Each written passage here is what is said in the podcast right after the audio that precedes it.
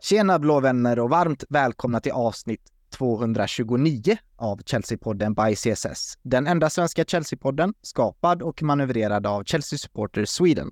Den enda officiella svenska Chelsea-supporterföreningen med platinamedlemskap i Chelsea F C. I Chelsea F C. Så heter vi och inget annat. Eh, mitt namn är Patrik Petko och jag är här tillsammans med min fantastiska panel i Victor Lidvall, Fredrik Temmes och Samuel Krodal.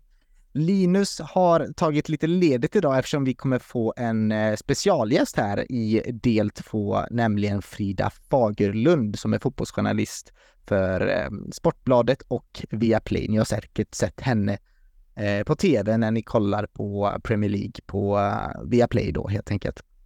Så det ska bli kul att höra vad hon har att säga om Chelseas, ja, vad som händer just nu, status quo och eh, laget, men framförallt också inför, höra hennes tankar inför matchen då på söndag där vi möter Liverpool i ligacupfinalen. Eh, men vi är som sagt en fulltalig panel och eh, Victor, ja det är ju som sagt fem, vad blir det nu för oss, blir det väl sex dagar kvar till avspark i ligacupfinalen, men man går ändå dit med en ganska skön känsla måste jag ändå säga efter den här helgen. Ja, alltså på något vis har man liksom förträngt den här hemska insatsen i ligan som inte alls var långt borta egentligen. Men det som man, man lever med precis varje resultat och det, det, det svänger fort. Vi kanske kommer in på termen Chelsea Heaven, Chelsea Hell igen senare i, i avsnittet eller om det är något vi gillar att slänga oss, oss med i alla fall. Så att det, det stämmer verkligen. Även den här veckan. Verkligen, och det är Chelsea Heaven, Chelsea Hell då. Det är ett nytt segment här som vi blev rekommenderade utav eh, moderatorn då i våran Discord-kanal som jag, Discord-server heter det ju. Eh, jag kommer självklart länka alla våra eh, sociala medier och grupper och sånt där på, um, i poddbeskrivningen som vanligt nedan i avsnittet. Eh, men Chelsea Heaven, Chelsea Hell, eh, Fredrik, det är ett bra segment. Har du, har du lyckats hitta någonting inför, inför det? Ja, men alltså eh, Chelsea Heaven måste ändå vara... Eh... Ja, vi väntar med det där. Men har, har det varit lätt att hitta någonting eller har det varit svårt? Ja, alltså det är eh, ganska svårt ändå. Mm. Eh, det ligger väldigt mycket i... Eh, Ja, alltså hur man definierar uttrycket och sådär. Så inte, inte helt klart, men det, det är ett bra segment säkert. Ja, kul. Välkommen till podden, Fredrik. Eh, Samuel, du är här också. Kul, välkommen återigen. Du börjar ju bli en... Eh, ja, men du, du är ett kärt återseende nu. Man kan ju liksom räkna med dig varje vecka nu här i, i podden, va? Ja, ja, absolut. Jag är schemalagt och klar här vid, så det är givet. Bra, Krondals corner eh, live här i Chelsea-podden. Eh, hörni, vi har mycket att gå igenom och mycket att snacka om. Och vi ska försöka inte ha så långa avsnitt eh, eh, som vi har haft om den senaste tiden. Så eh, vi kör igång detta på en gång.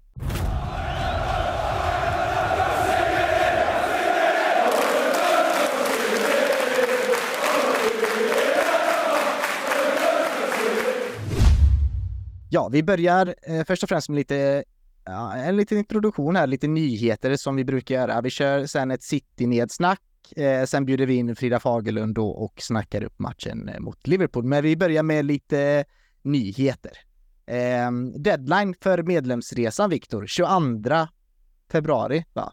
Eh, ja, tjugotredje blir det väl jag har på fredag. Dubbla. Jag har fått dubbla. Är det tjugoandra eller tjugotredje? Donny skriver tjugoandra, hemsidan säger tjugotredje. Ja, vi eh, sitter ju och hjälper Oskar en del med biljetthanteringen nu. Så jag är tämligen säker på att eh, fredagen, det brukar vara fredagar som, som ja. gäller. Så att... Ja, fredagen den tjugotredje alltså är det deadline för att ansöka om biljetter då för medlemsresan mot eh, Everton. Och då mer specifikt klockan tolv där. Så gör det redan innan det. Är ni snälla om ni ska hänga med till eh, London och kolla fotboll. Um... Så, med fokus på klubben. United vill snå åt sig Kyle Walker. Kyle har varit med oss alltså sedan Graham Potter-tiden då när han anlände till klubben. Han har hängt med Graham Potter egentligen både under Östersund och Swansea och så vidare. Um, men han jobbar nu för närvarande som rekryteringsanalytiker för klubben och uh, ja, det ser ut som att Manchester United då eh, vill roffa åt sig honom, United då, som håller på att bygga om sin klubb då från grunden. Eh, ja, spännande. Jag visste inte ens att han var kvar där. Jag tror att han drog i samband med eh, Graham Potter, men han är alltså kvar och eh, United vill ha honom. Chelsea har även lagt ut eh, lite bilder på sina sociala medier att Romeo Lavia, hör och häpna, är eh, på Cobham och ser ut att ja, i träningskläder, så han kanske är nära en återkomst. Andra nyheter på skadefronten är att Cucurella har börjat med sin individuella träning och att Reece James förväntas vara tillbaka till full träning om ungefär en månad. Glädjande nyheter. Um, lite tråkigt är det dock att eh, Chukwuemeka återigen eh, har blivit skadad. Vi vet ingenting egentligen om när han är tillbaka, kära Carney. Det var en liten skadeuppdatering där och ja, men den sista stora nyheten, jag vet inte hur stor den är den här nyheten egentligen, men jag tycker det var en intressant kommentar från eh, Pochettino ändå, Samuel, som han hade om eh, Modric. Eh, han sa så här nämligen.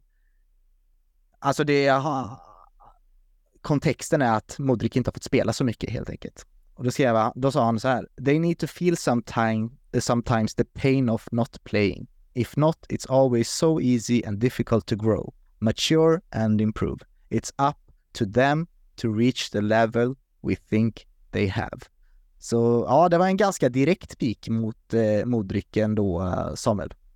Ja, och det kan jag nog ändå uppskatta faktiskt. Eh, alltså det är ändå en, vi pratar om det gång på gång på gång, det är en tjugotre-årig kille nu som behöver ta nästa steg, och man kan inte vara så ojämn och inkonsekvent som han är och slarv i sociala medier et cetera. Liksom, han har fortfarande den här tonårsmentaliteten, känns det som, och han behöver ta nästa steg att bli en, bli en man helt enkelt. Eh, och jag tror att den här behandlingen kan vara någonting som gynnar oss på sikt, men det blir lite knepigt för Mudrycket, som att han behöver verkligen ha speltiden, och då kanske man borde sätta över ett, eh, ett lån i januari. Eh, men vi får se. Mm. Mina vänner, var det något annat i det här nyhetssegmentet som eh, lockade ert in- intresse? Men eh, jag har varit ungefär lika förvånad som du, Patrik, att eh, Kyle McCauley fortfarande var kvar, även om han då te- inte var te- del av någon traditionell tränarstab som så, utan just eh, analytiker och liksom jobbar med rekryteringsaspekten av det. Men eh, det är ju ett, ett namn som jag har haft i mitt eh, medvetande väldigt länge. Eh, I och med att Graham Potter eh, formade sitt gäng eh, redan tjugoelva, om jag inte minns fel. Alltså, jag stör mig inte alls eh, om det skulle bli så att han lämnar. Eh, han är ju mästarrest från Potter och agerar ju främst som någon slags Graham Potter uttolkade med att han eh, visste vad Potter ville ha, och nu, han, nu när han inte är kvar där så, så gör det ingenting om McCall, det försvinner också. Vi har andra li- analytiker trots allt. Mm. Och den här eh, skadelistan som eh, ja, men ser ut att bli mindre då med fler spelare tillbaka in i träning. Eh, Victor, vilka utav Romeo Lavia, Cucurella och Reece James i friskt format då har närmast till en startplats i laget just nu, tycker du? Eh, säger vi startplats? Eh, med tanke på att Ben Chilwells form har varit eh, sisådär, eh, jag vill bli bättre på, på slutet, så kan jag nästan säga eh, Cucurella. Eh, Intressant. Och, och ja, det var någonting som kom spontant till mig. Eh, startplats, jag, jag ser att Lavia har absolut chansen att, att samla på sig minuter. Eh, men eh, Reece James, han har ju en utmaning framför sig när han nu blir hundraprocentig, eh, just med Malo Gustos insatser där. Ja, men verkligen. Eh, ja, oerhört spännande att se om Reece James kan eh, knå åt sig den eh, väldigt fina högerbacken vi har hittat, eh, franska högerbacken eh, i Malo Gusto då, som spelar oerhört bra just nu tillsammans med en annan fin fransman då i, Ma- i eh, Axel Disasi, som vi kommer ösa hyllningar över i detta avsnittet, antar jag. Eh, för att vi eh, ja, men jag tycker vi går in på City-matchen direkt där. Matchen slutar alltså ett ett då, efter ett inledande mål av Raheem Sterling i första halvlek i fyrtioandra minuten. Men sen lyckas ju Rodri i åttiotredje minuten göra återigen ett sånt här klatschmål, ett så här typiskt Rodri-mål som alltid deflektar på något knä eller något lår eh, som går in i mål. Och eh, matchen slutar alltså ett ett på Etihad Stadium, och en väldigt fin insats utav vår, eh, vår kära lag, och framförallt första halvlek måste jag ändå säga, Samuel, var... Ja, men det var nästan så att man inte riktigt kunde tro på det. Va? Man hade en viss förväntning att gör inte bort det nu, men eh, otroligt eh, stark insats. Ja, första halvlek var helt briljant. Eh, vi pratade tidigare om att det var lite svårt att känna stolthet över eh, Chelsea-truppen och så vidare, men eh, efter första halvlek så var jag helt överlycklig. Vi gav dem verkligen en chans och tryckte på dem ordentligt. Vi såg en så slänga sig in i dueller på ett sätt som... Eh, han inte gjort tidigare, och där han ändå håller sig på rätt sida regelbokens riktlinjer. Eh, så det var otroligt kul att se den här riktiga kämpainsatsen, och vi hintade lite där om eh, Axel Disasi, alltså vilken jädra insats han gör från början till slut. Sen så har han ju Haaland emot sig, och det är ju inte världens lättaste uppgift. Eh, Haaland valde ju sedan att gå över till eh, Colwill eh, och trycka lite mer på honom eftersom att han är lite klenare i, rent fysiskt. Eh, och då fick vi ju se de här nickchansen, vi fick se lite av det andra. Så, men Disasi var ju ett monster den här matchen. Ja, ja men super. Uh, uh. Jag ska lova att sluta tjata om den här Liverpool-matchen, det är, det är historia nu. Men uh, som du säger, Samuel, alltså, det var ju så uppfriskande att se den uh, kampviljan och liksom den disciplinen som jag ändå hade mot City, för just... Uh, Ja, det, det var ju totalt frånvarande på, på Anfield. Eh, så att, eh, det var väldigt gott för en segerns eh, mentala välbefinnande att man såg något som, eh, som liknande lite, lite kämpaglöd. Mm. Fredrik, visst, eh, visst var det här en throwback ändå till eh, old school Chelsea, det här med pragmatiska Chelsea eh, ändå som vi har lärt oss att älska. Eh, jag älskar det i alla fall, och jag Jag blev lite förvånad att Pochettino är en tränare som kan anpassa sitt eh, spel till eh, motståndarna. Så äh, det är det, mer pragmatisk fotboll, eh, om du frågar mig. Verkligen. Eh, till skillnad i matchen mot eh, Liverpool så gjorde vi inte misstaget att utmana City på deras vis, utan eh, det var, var, var mycket som du sa, att det var en throwback till gamla Chelsea, för det är ju sånt här vi gör. Det liksom sitter i klubbens D N A att ligga lågt och kontra, så sådana här typer av insatser har vi definitivt inte varit bortskämda med under både Klelek-eran. Eh, och eh, precis som du så trodde jag att, att Poch var mer av en idealist, men eh, det är ju uppfriskande om det är så att han börjar anpassa sitt spel lite mot motståndet, för det hade, vi hade ju blivit massakrerade om vi försökte bjuda upp eh, till dans mot eh, City, vilket vi inte gjorde.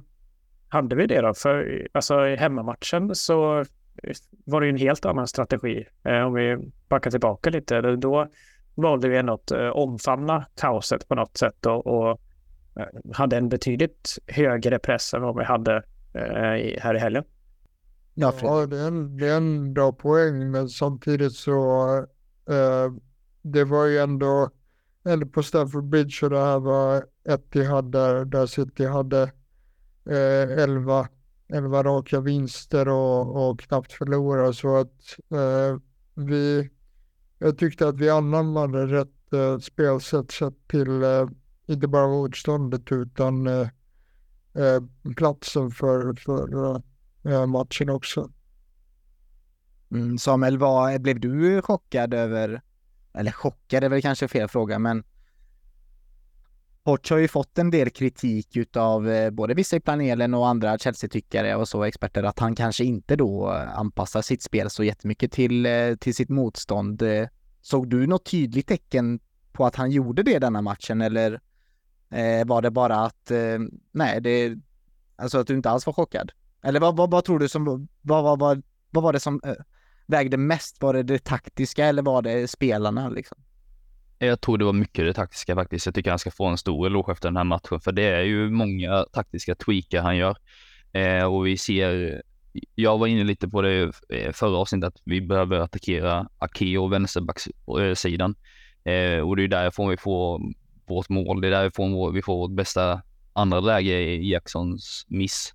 Eh, och det är ju att Aki har en tendens att bli lite för aggressiv i sitt stötspel. Eh, och det tycker jag vi utnyttjar på ett väldigt bra sätt. Och när vi håller den här ganska, alltså City höll en ganska lång, eh, långt mellan lagdelarna, och det gjorde att vi hade rätt mycket ytor att spela på.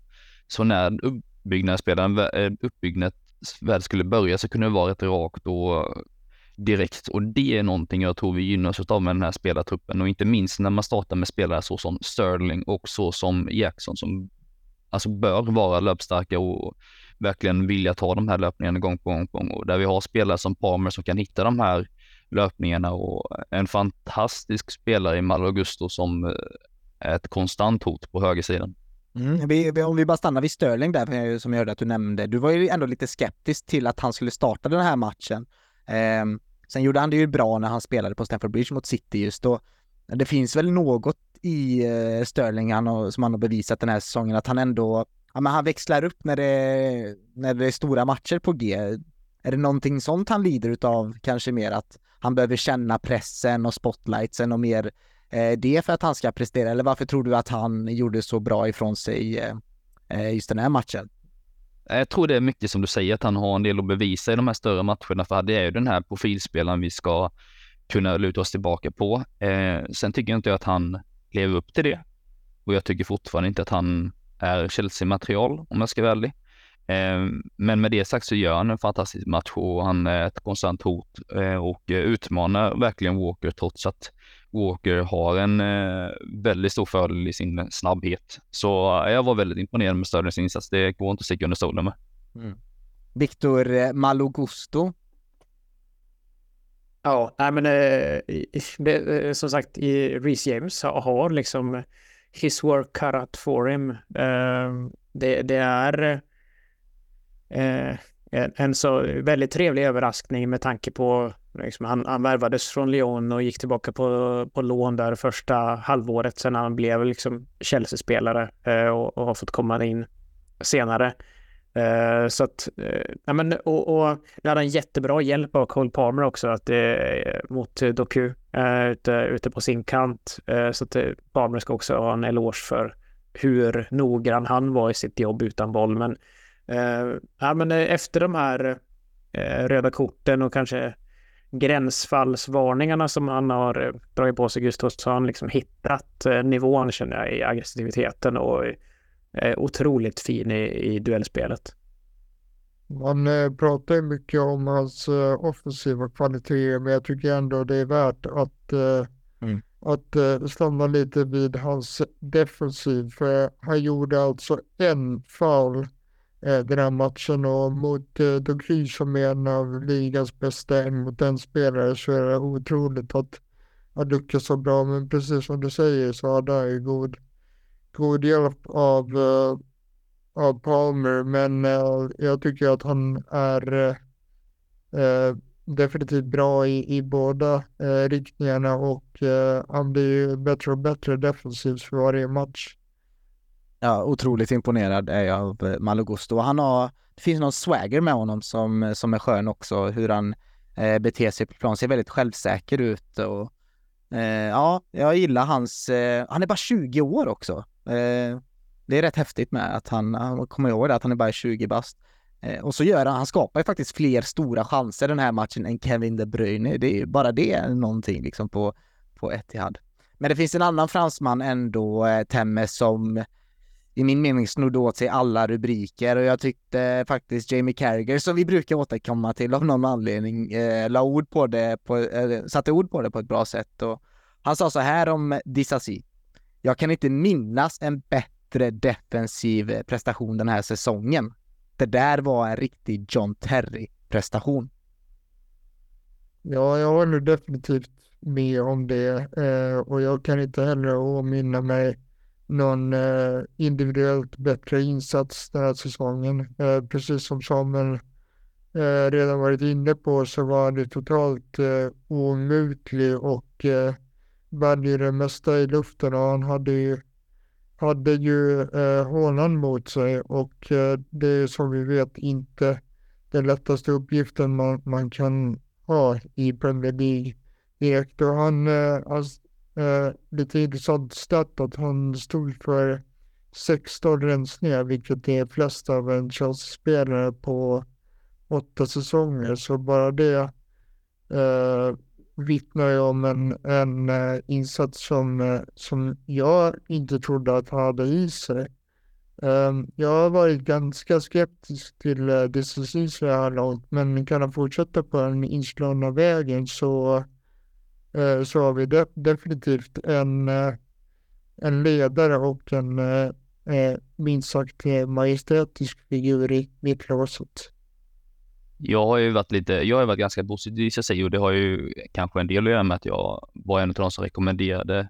Jag fick uppdraget av eh, vår kära Discord-familj att eh, ta fram lite olika mittbacksalternativ när vi insåg att eh, många skulle flytta och säljas. Och då tog jag fram Disasi som en av de här intressanta alternativen där man kanske borde spendera lite mer pengar.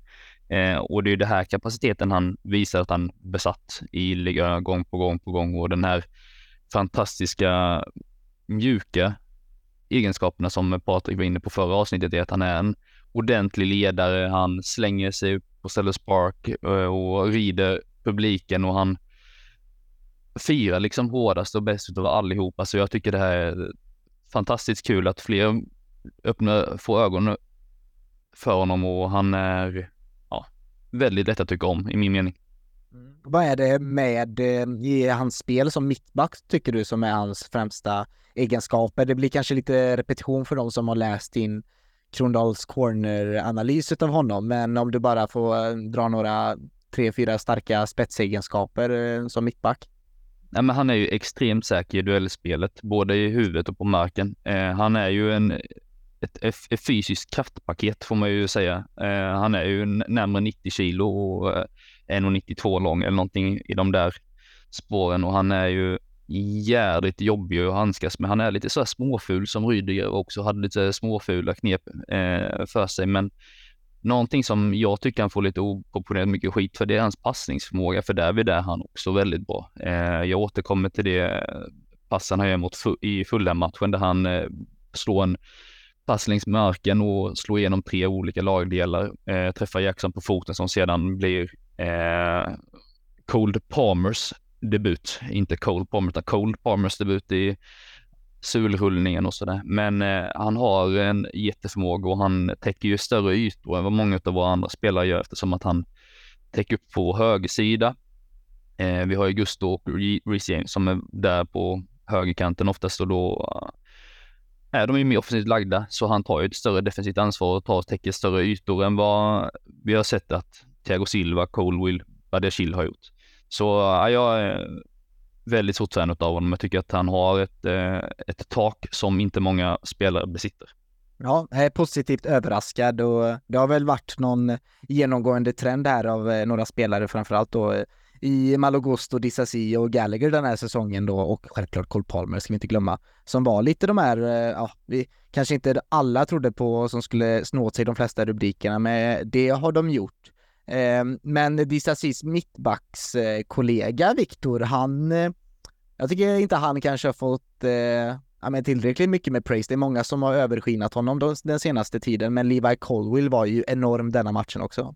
Ja, precis. Och, och någonting som han har gemensamt med många av sina lagkamrater, precis som Gusto, med, med Enzo, med Caicedo, alltså man glömmer bort hur unga de faktiskt är. Ja. Eh, och det är långt ifrån en självklarhet att de ska leverera på den här vån, eh, nivån i, liksom, i, i det skede av kar- karriären de är. Eh, tjugo, tjugo år ska sägas också. Ja, ja. ja det är helt otroligt att eh, vi Cobham fortsätter liksom, eh, leverera den här typen av diamanter, och att han lever upp till de liksom, lovord som har kastats omkring honom i några års tid nu, innan han faktiskt fick debutera på, på allra högsta nivå. Jag ser att han blir tjugoett här på måndag faktiskt. Ja, vi får hälsa en grattis förskott här. Ja, ja, så tjugoett år kan vi säga. Men ändå, men visst var det också gött, Victor, att se det här. Det är ju någonting som är väldigt signifikativt för ja, men italienska lag, det här att man fi, eh, firar en, en rensning eller en block eller någonting, eh, och det tar mig tillbaka till Carvalho eller Gary Cahill och John Terry-tiden. Eh, otroligt vackert att se, det ska ju också firas lika mycket som en eh, fint mål. Ja, och jag har ju pratat om det, liksom, det optiska med Disasis agerande. Liksom, att han, han förstår, och det är inte konstlat på något sätt, men han förstår värdet i att skicka den typen av signaler. Och det, om Levi Colwill liksom har den sinnesnärvaron och, liksom, och jag tror också att det är en, det är en uppriktig reaktion att som, som mittback förstår man vad det betyder. Att det, det är att likställa med ett mål liksom, i, i den situationen. Bara att man behöver upprepa den gång på gång på gång. Eh, så att, eh, nej, men det, det påminner lite grann alltså, spelaren som blockade allra flest skott på mållinjen, som jag minns det var Ashley Cole också. Mm. Eh, jag, jag minns inte att han firade så hårt varje gång, utan det var liksom, för honom och Terry så var det liksom, att du får en klapp, eh, klapp på ländryggen liksom. Okej, det gör vi. Det gör vi varje vecka liksom. Ja. Eh, nej, men det, eh, det alltså, visar vad det betyder för dem. Det, ja. Det är väldigt härligt att se. Ja, nu kanske jag verkligen tar i från tårna här, men jag fick ändå lite Bonucci och Chiellini-vibbar från de två i lördags. Eh, både i sättet de agerade och hur de spelar. Eh, men Conor Gallagher, Fredrik, alltså återigen, oumbärlig, alltså så viktig för detta laget och eh, ja, men sätter tonen eh, för allt just nu. Ja, eh, men det här är också precis hans typ av match där hans... Eh... spetsegenskaper blir som allra viktigast, och han fick ju en, en stor taktisk uppgift den här matchen, och det var ligga tätt på Rodri och skärma av spelet, och det, det gjorde han ju med den äran, och, och som vanligt när det gäller honom så löper han kopiöst. Han eh, sprang ju eh, tolv komma nio kilometer eh, den här matchen efter att ha sprungit eh, precis tretton kilometer mot eh, Anders bara för några dagar sedan. Så att eh, det är otroligt det, det jobb han lägger ner i den här matchen. Det var absolut en av, en av nycklarna till att vi eh, lyckades hålla stången mot eh, City. Mm. Om vi bara går in lite, bara några nyckelhändelser är i andra halvlek är väl att, ja men eller sammantaget då, inte bara andra halvlek, men Fredrik, det kändes någonstans som att vi, vi hade kunnat göra både två och tre mål, men det överskuggas lite av att Erling Haaland också missar tre jävligt bra chanser som han vanligtvis sätter. Så jag tycker inte man kan sammanfatta den här matchen med att vi ska vara besvikna med att vi inte kom därifrån med tre poäng även fast chansen erbjöds, utan att vi nog ska vara ganska tacksamma att eh, Haaland hade en dålig dag på jobbet. Ja, det var lite ombytta roller. Eh, man eh, brukar ju eh, säga att, eh, att Haaland är väldigt klinisk, men eh, här så gick ju precis allting fel eh, för honom, även om han tog sig eh, till lägen. Alltså det ska vi vara, vara tacksamma för, och jag, jag tycker inte heller att man ska vara besviken på Eh, en poäng på Etihad. Det, det är inte många som klarar av den, eh, den uppgiften. Men eh, en nyckelhändelse för mig eh, var, var systembytet mot, eh, mot slutet av matchen. Och, alltså det är lite svårt läge för Pochettino som i övrigt gjorde allt rätt. Eh, vi har lyckats med det skiftet förut, och jag förstår till viss del att man ville försvara ledningen, och vi, vi kontrade ju regelbundet innan, men efter systembytet så hotade vi inte alls framåt, vilket gjorde att eh, City kunde blåsa på eh, offensivt, och jag hade gärna sett att man eh, försökte upprätthålla ett eh, djupleds hot, men eh, det går att se, se det där på, på olika sätt. Det kanske var nödvändigt också att gå ner på en fembackslinje för att, eh, för att hålla i det man hade. Mm.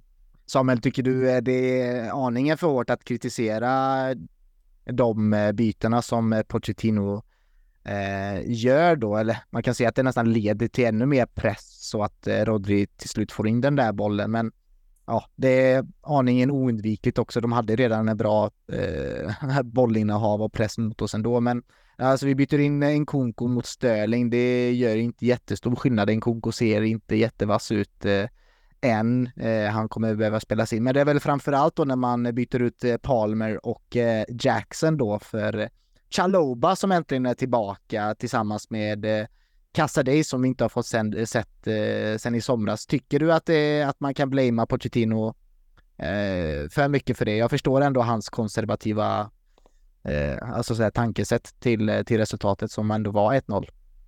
Jag tycker inte man bör klandra Poch för det. Eh, ser du till bänken så har han inte jättemånga roliga alternativ, och jag tänker just på mittfältspositionen där vi sprang jättemycket, så jag tänker att det måste nästan ha ett hål i lungorna på många av dem. Eh, och det var ju även det som ledde, eller gjorde att vi eh, till slut släppte in målet, att vi inte riktigt orkade hänga med i löpduellerna och vi började tappa de här ytorna som vi tidigare försvarat på ett väldigt stabilt och tryggt sätt. Så eh, tänker, du på, tänker man på innermittfältet så var det ju Cassidy vi hade på bänken, men annars så var det ju ingen märkvärd innermittfält där vi hade kunnat ta in. Eh, så jag tycker inte att man bör klandra Poch för detta, utan man får se det som mm. eh, ja, ett gupp i vägen, vad man ska kalla det. Victor, det är ändå kul att se Chalobah tillbaka. Absolut, och jag var ordentligt förvånad liksom, när ja. eh, han, han byttes in. Liksom, att eh, det är den här matchen som hans eh, comeback eh, kommer. Men eh, ja, en, ett bortglömt namn mitt i allt. Eh, och det, det är lätt hänt när man är på skadelistan så pass länge. Det är inte så att vi sitter och pratar om Romeo Lavia varje avsnitt heller. Eh, det är så de, de är isolerade på Cobham. Eh, de, de som rehabbar, och de blir liksom åsidosatta i vårat medvetande också. Eh, men eh, Trevor ska jag inte glömmas bort. Eh, som sagt, nu när han är tillbaka, han har absolut något att bidra med. Sen var det tråkigt att han var sista spelare som Rodri Scott touchade på innan ja. den gick in. Men, den hade ja. gått in ändå. Absolut, den, den såg ut bra ut, den bollbanan. Ja.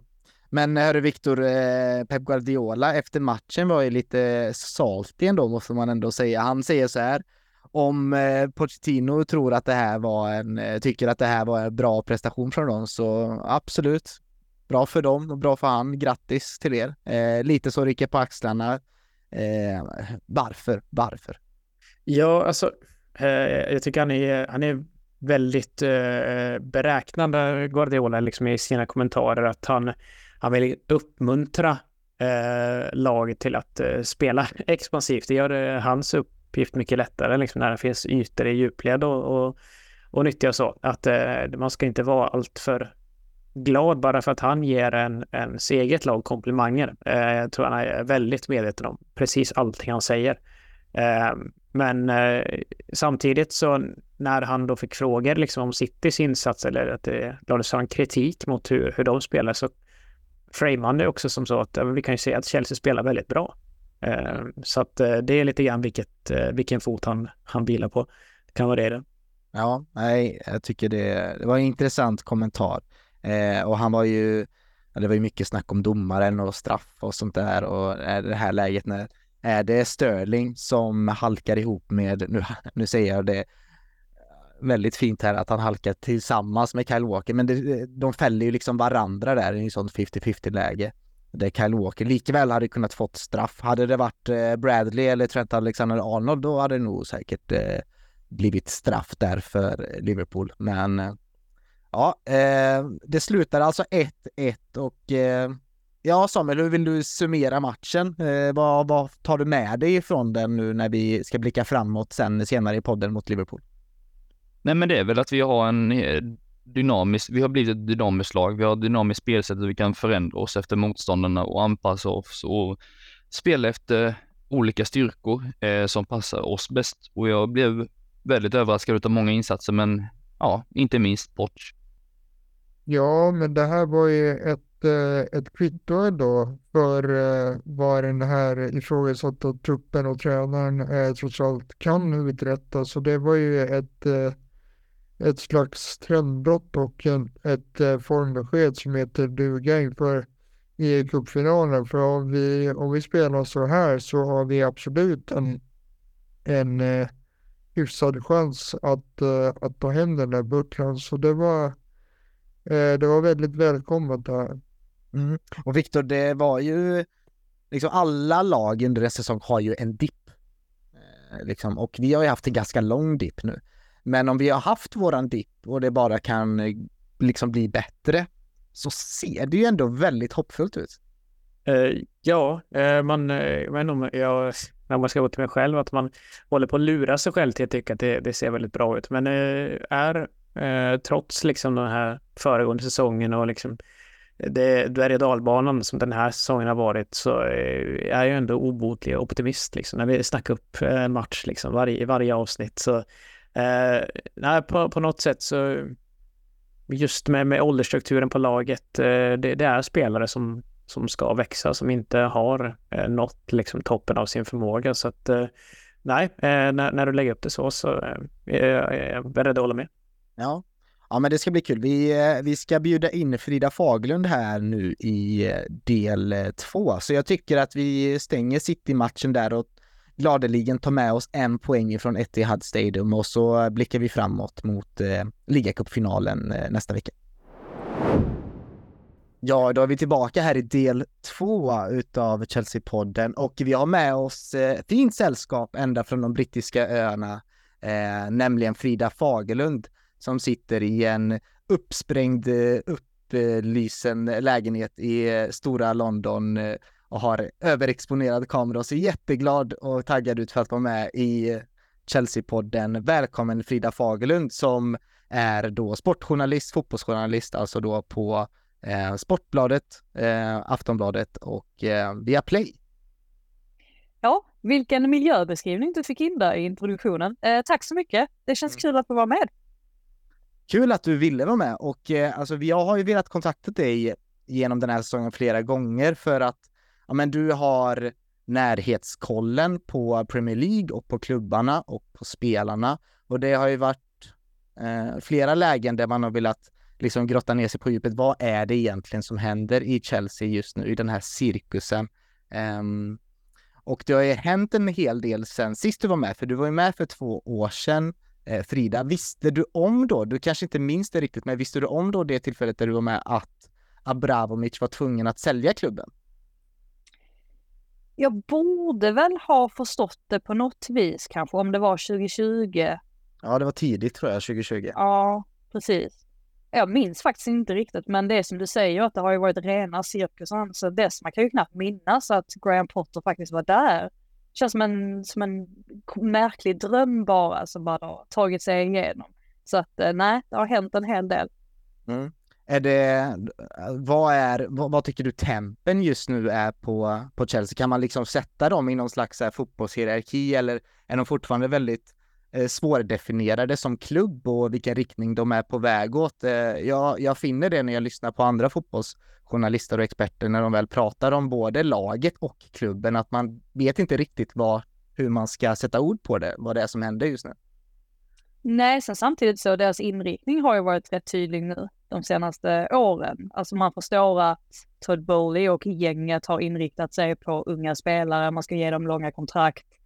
De ja, kände väl att de hade hittat någon sorts kryphål där, och att det här laget på något sätt ska bära frukt längre fram. Men jag tror inte att Bowley hade räknat med att det skulle ta så här lång tid. Jag tror att han hade underskattat fotbollen på det viset. Men samtidigt så, just det här med att man plockade in Potter och sen så gjorde sig av med honom relativt snabbt. Det har väl också köpt Pochettino en del tid, skulle jag tro i alla fall. Att de nog insåg att vi måste nog ha lite mer tålamod här än vad vi hade räknat med. Och, ja, Pochettino, det har ju gått upp och ner såklart. Men sen samtidigt så, vem hade räknat med någonting annat? Jag menar, när vi såg Pochettino i början av hans eh, karriär, eller i Southampton eller i Tottenham, det har tagit lite tid från i alla de klubbarna. Och ofta så har de varit bättre, hans lag då, mot bättre, andra bättre lag, när de inte behöver bryta ner lågstående försvar och så vidare. Så att man är inte förvånad på så sätt att det har tagit lite tid, men förhoppningsvis nu här med några segrar i ryggen så har de ju någonting att bygga vidare på i alla fall. Mm. Vi Chelsea-fans har ju haft väldigt svårt att eh, ja, men eh, vårt tålamod har ju varit eh, ja, men du, du vet ju hur Chelsea-fans har fungerat de senaste femton åren, eh, att vi liksom ber om giljotinen rätt fort så fort det går dåligt, eh, så det här har ju varit någonting vi har fått lära oss att eh, anpassa oss till också, det nya sättet och eh, ja, men se hur de nya ägarna vill bedriva sin verksamhet och fotbollsklubben eh, framåt. Men jag tänker, innan vi nördar ner oss alldeles för mycket i Chelsea, så vill jag ändå fråga dig, alltså är det en kul säsong att följa i Premier League, och än så länge, vad har varit din så här, personliga behållning liksom? Vad är det som, vad är liksom the main story of, uh, of årets Premier League-säsong tycker du? Jag sa det faktiskt senast för en timme sedan till min sambo att den här säsongen är väldigt rolig för att det känns som att narrativet kring titelracet exempelvis ändras verkligen från vecka till vecka.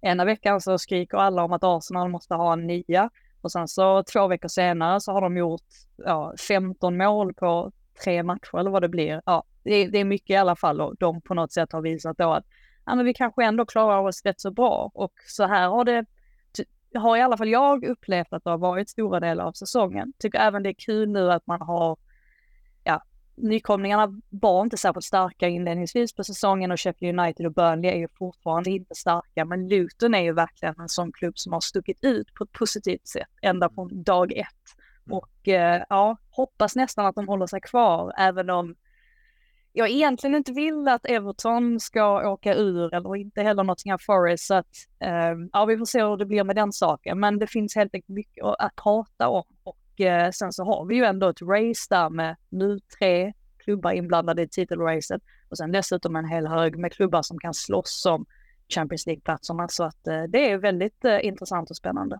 Ja, och många svenskar eh, som är spännande att följa. Ja men verkligen, det gör ju mitt jobb mycket enklare. Jag tänker tillbaka när jag flyttade hit för fem år sedan att då var det typ bara Victor Lindelöf och sen så kom Pontus Jansson upp tror jag säsongen efter det. Men det var inte så många fler. Emil Kraft väl i Newcastle men inte ta helt fel där. Men nu är det ju verkligen en boom av svenskar och inte bara då på här sidan utan naturligtvis också på damsidan. Visserligen har Chelsea nästan alltid haft tre svenskar i laget men att de har det nu igen är ju såklart jättebetydelsefullt för, ja, inte minst för mig som har någonting att göra då, eller ännu mer att göra. Men jag tycker det är kul överlag att se att svenskar blir mer och mer attraktiva på marknaden, både på dam- och herrsidan. Ja, då är det bara Gyökeres som saknas då i en kungsblåtröja då kanske. Mm, precis, det är inte helt omöjligt. Jag kan ändå se honom i, ja, i Chelsea-tröjan. Jag tror att han hade passat rätt så bra in. Han är en smart kille också och väljer man Chelsea då var det smart. Nej exakt, det kanske är den biten då. Men eh, jag tror på något sätt att eh, Pochettino bör väl ändå vara någon, någon sorts dragningskraft. Alltså, det är ändå en tränare med, med rätt så stort mandat skulle jag tro och rykte bland spelare. Så att jag tror väl inte att Gyökeres hade, hade tackat ner så enkelt till att jobba med honom. Men det är klart han lär ha en del erbjudanden på sitt bord. Det tror jag garanterat. Verkligen, verkligen. Det ska bli en spännande sommar att eh, följa eh, Victor Gyökeres. Men eh, Frida, jag tänkte att vi, om vi bara fokuserar på Chelsea lite då. Och du, du nämnde ju det här inledningsvis när jag liksom frågade den allmänna Chelsea-tempen. Men vi har ju förberett lite ja, men, specialdesignade frågor här, alla i panelen då till dig. Mm. Eh, spännande. Ja, och eh, jag kan väl börja då genom att liksom, du, du var ju på det, inne på det här i början att ja, men Chelsea har ju Det, det är ett nytt projekt, man vill satsa ungt eh, på långa kontrakt som du säger. Eh, totalt motsatsskillnad till hur Roman Abramovich drev klubben tillsammans med Marina Granovskaja då framförallt de senaste åren. Eh, men hur är det att följa eh, Chelsea som klubb eh, just nu? Är det, liksom, är det spännande? Eh, kan du tycka att det är lite oroväckande? Ser det ut som en cirkus? Eh, är det kul att följa? Eh, är det mer att man vill så här... Skäms man lite? Eh, hur, hur, hur tycker du medielandskapet kring, kring Chelsea är? Ja, det är en ganska svår fråga att svara på på ett vis. För att när jag pratar med mina kollegor då som kanske följer Chelsea varenda vecka på nära håll och är dedikerade Chelsea-korrespondenter, då har ju de tyckt att det har varit en ganska jobbig säsong att bevaka hittills just eftersom att det kanske inte har funnits så många positiva aspekter att lyfta fram. Den saken som jag, eller där jag har reagerat mest är väl att stämningen på Stamford Bridge, det är klart att alltså det, det får man, man vara ärlig med att säga att stämningen på Stamford Bridge har inte det, det bästa ryktet i Premier League. Men jag har ändå upplevt att det har blivit oerhört negativt emellan, emellanåt. Och sen så mm. finns det vissa matcher som sticker ut, exempelvis då fyra fyra-mötet med Man City där hela publiken väl satt och var helt hänförda över vad det var som pågick Och sen så har man ett par andra exempel också, exempelvis då matchen med, med Newcastle i, i kuppen kändes väl också som en sorts vändning på något sätt. Så att det finns ju de matcherna som har stuckit ut och där man har känt att ja, men nu är Chelsea på rätt väg igen. Men jag tror att det har funnits en, vad säger man på svenska, men disconnection mellan ja, laget och Pochettino för den delen och supporterna. Jag vet inte om ni känner, men jag tror att Pochettino har hämmats av dels det här att han kommer från Tottenham, och jag tror att han själv har känt en, lite, en liten ovilja av att ge för mycket till supporterna på så vis att han, han har inte basunerat ut det här med att ja, slaga sig över bröstet på Chelsea-loggan eller gett sin kärlek till supporterna på det sättet. Det, det tror jag beror på hans förflutna i Tottenham, att han är, ändå är lite så här att ja, det får inte verka för genomskinligt nu. Äh. Att jag på något sätt bara ska kasta mig in i en ny klubb och påstå att den klubben betyder allt för mig. Så att, jag vet inte vad ni tycker, men, men där känner jag väl i alla fall att han, han möjligtvis har haft eh, lite tufft på det sättet att verkligen connecta med Chelsea-supporterna. Ja, nej, men vi var inne på det förra veckan då han, det var matchen innan eh, Crystal Palace just, eh, det var någon intervju som Sky Sports hade där han ja, men specifikt sa då, på, han blev ju tillfrågad av någon journalist, eh, tror du att du är älskad av fansen? Och då sa han, nej jag måste vara ärlig, nej det tror jag inte, men jag tror de liksom respekterar mig. Eh, det är väl typ det han, han sammanfattade, men jag har inte vunnit någonting här och Chelsea är vana och prestera bra och så vidare. Så ja, jag tycker det ändå, han har han visat på en mer, eh, vad ska man säga, han vet sin plats eller sin roll lite mer i klubben, lite tydligare, och framförallt hans relation till supporterna tycker jag framförallt har blivit mycket bättre eh, de senaste tiden. När han kom in i klubben så sa han ju de här rätta sakerna för, för att få igång oss och ändå tro på det.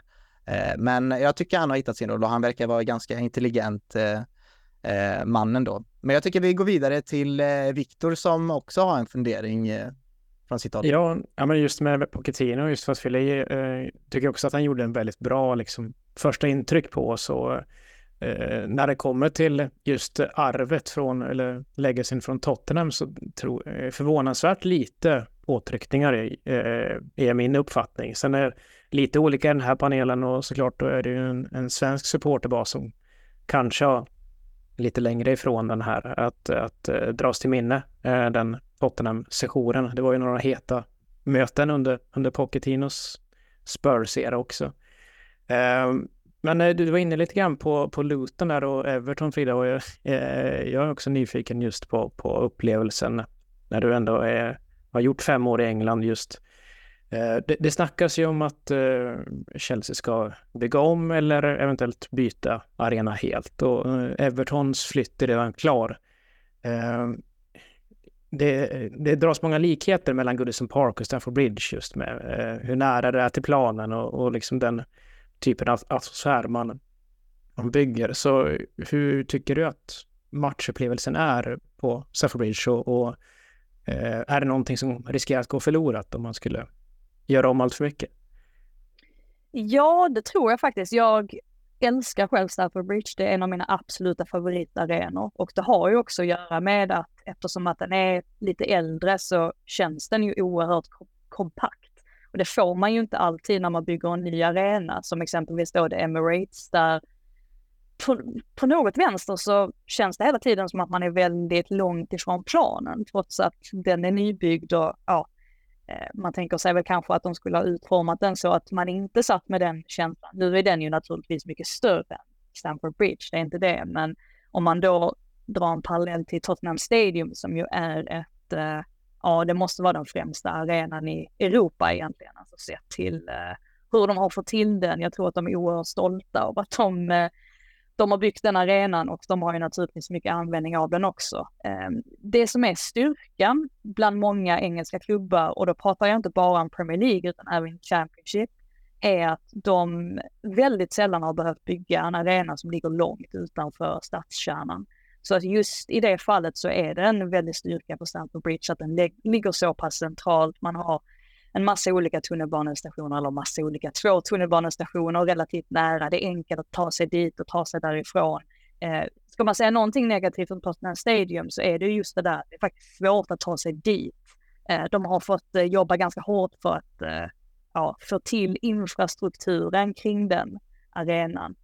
Um, och i Evertons fall så tror jag inte det kommer påverka lika mycket att de flyttar till en ny arena, för att den ligger ju nere vid, eh, ja, men nere vid vattnet och eh, är placerad faktiskt rätt så bra, och det, det är ändå hyfsat nära liksom, Liverpools stadskärna, så att jag tror att det skulle, eller det där kommer påverka Everton mindre än om Chelsea skulle tvingas flytta exempelvis. Jag menar, vart ska de flytta? Um, ja, vi, vi, jag tycker ändå att de löser ganska bra med att ja, men nu är Chelsea på Stamford Bridge, Arsenal, de byggde en arena, ett stenkast bort för sin gamla. Man har Tottenham som ju egentligen skulle ha spelat på London Stadium. Och när man tänker sig det idag, det hade inte känts riktigt rätt att de skulle spela i den delen av London. Utan nu har de sin arena. West Ham, jag tror inte att alla West Ham-fans älskar att spela på eh, eller att gå till London Stadium och kolla på matcher. Men det är ändå deras del av stan. Så att, sånt där tycker jag är jätteviktigt. Så att eh, om jag var Chelsea-supporter så hade jag hoppats för, ja, för allt vad det är värt att man faktiskt stannar kvar eh, på Stamford Bridge och möjligtvis då kan modernisera den en aning. Jag måste också flika in, eh, hade du hunnit besöka Kenilworth Road än, och vad, vad tyckte du om den upplevelsen? Ja, jag var ju på Kenilworth, eh, jag kan inte ens prata, Kenilworth Road. Um, jag var där när de spelade i, i Championship för två säsonger sedan, och sen nu har jag varit där fyra gånger den här säsongen. Och eh, nu har de ju moderniserat den en aning, så att det var ju ännu värre så att säga inom gitarrtecken när de spelade i Championship. Eh, men den är ju verkligen, eh, trots att den är så liten, så är den så, det är verkligen en upplevelse att vara där, och man känner fientligheten från supporterna. Lutonborna är ju helt galna för det första. Alltså de, jag vet inte, jag hade ändå roligt om jag var ett bortalag och kom till Kenilworth Road. Jag hade i alla fall, alla fall känt av att oh, här, här måste vi släppa upp, eller att det är inte en, en helt trevlig stämning när man är bortalag där, och det är ju rätt så många spelare som har fått höra en del grejer eh, från Luton-supporterna den här säsongen, så att eh, de gör väldigt eh, mycket, eller lyckas få till en väldigt bra atmosfär trots att det är så pass få människor inne på arenan. Mm. Och eh, ja, då från, eh, från arenabyggen eh, till spelare, för Fredrik, du hade ju ändå lite funderingar kring våran trupp och så vidare, va? Och eh, jag har ju nämnt även unga, vi har pratat om det flera gånger i podden här, och vilka vi tror på här i podden. Vi har ju valt ut eh, vilka spelare vi hade byggt laget kring och sånt där, och det hade ju varit en intressant eh, fråga att ställa någon som följer Chelsea utanför då. Men eh, Fredrik, du hade väl någon mer specifik fråga kring, eh, kring truppen, va? Ja, precis. Eh, vilken Chelsea-spelare eller tränare för den delen som du har intervjuat har du upplevt som mest eh, sympatisk och ljusig, så att säga? Um, ja, vem ska man ta då? Jag tycker att Ben Chilwell alltid ger ett eh, väldigt gott intryck. Sen är ju, man ska säga, problemet med engelska spelare är att de oftast är väldigt mediatränade. Men Ben Chilwell tycker jag ändå har varit väldigt öppen, och jag vet att jag intervjuade honom även, kan det ha varit efter mötet med Arsenal förra säsongen, det var väl någon gång mot slutet där, där han var väldigt öppen med vad det var som inte fungerade i laget, och ja, han drog sig helt enkelt inte på att vara öppen och ärlig. Så jag skulle säga att han, jag kan ändå förstå varför han har kaptensbindeln på armen, för att han för sig på ett väldigt bra sätt. Um, vem, vem är det mer? Cole Palmer har jag också snackat med. Han är ju ja, men lite grann som en ung spelare är. Att uh, de kanske inte säger så mycket.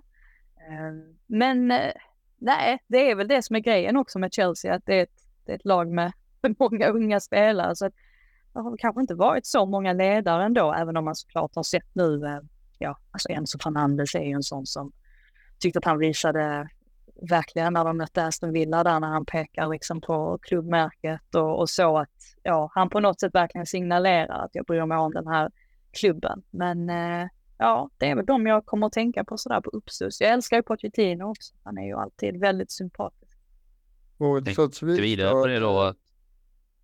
Ja, eh, motsatsvis eh, finns det någon spelare som har varit särskilt svår intervjuer och lite tillknäppt sådär?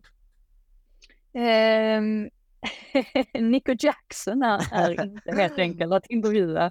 Och eh, jag intervjuade honom efter att ja, men när han gjorde hattrick på eh, Tottenham Stadium tidigare under säsongen. Och eh, ja, jag fick väl inte ut så mycket av den intervjun. Det handlar inte om att han på något sätt är en dålig människa, utan det är mer att ja, han förstod kanske inte riktigt syftet med. När, när man har en intervju så man är ju väldigt beroende av att den andra personen ger någonting tillbaka. Det är det som är så intressant att folk, om folk skulle hylla en från en intervju, ah, vad bra den här intervjun var, så tänker jag alltid, jo, men det var ju för att den andra personen, han gav mig någonting. Jag är så oerhört beroende av att den andra personen känner för att ja, ge mig bra svar. Men ja, Nico Jackson, han, han har en del att jobba på, skulle jag tro.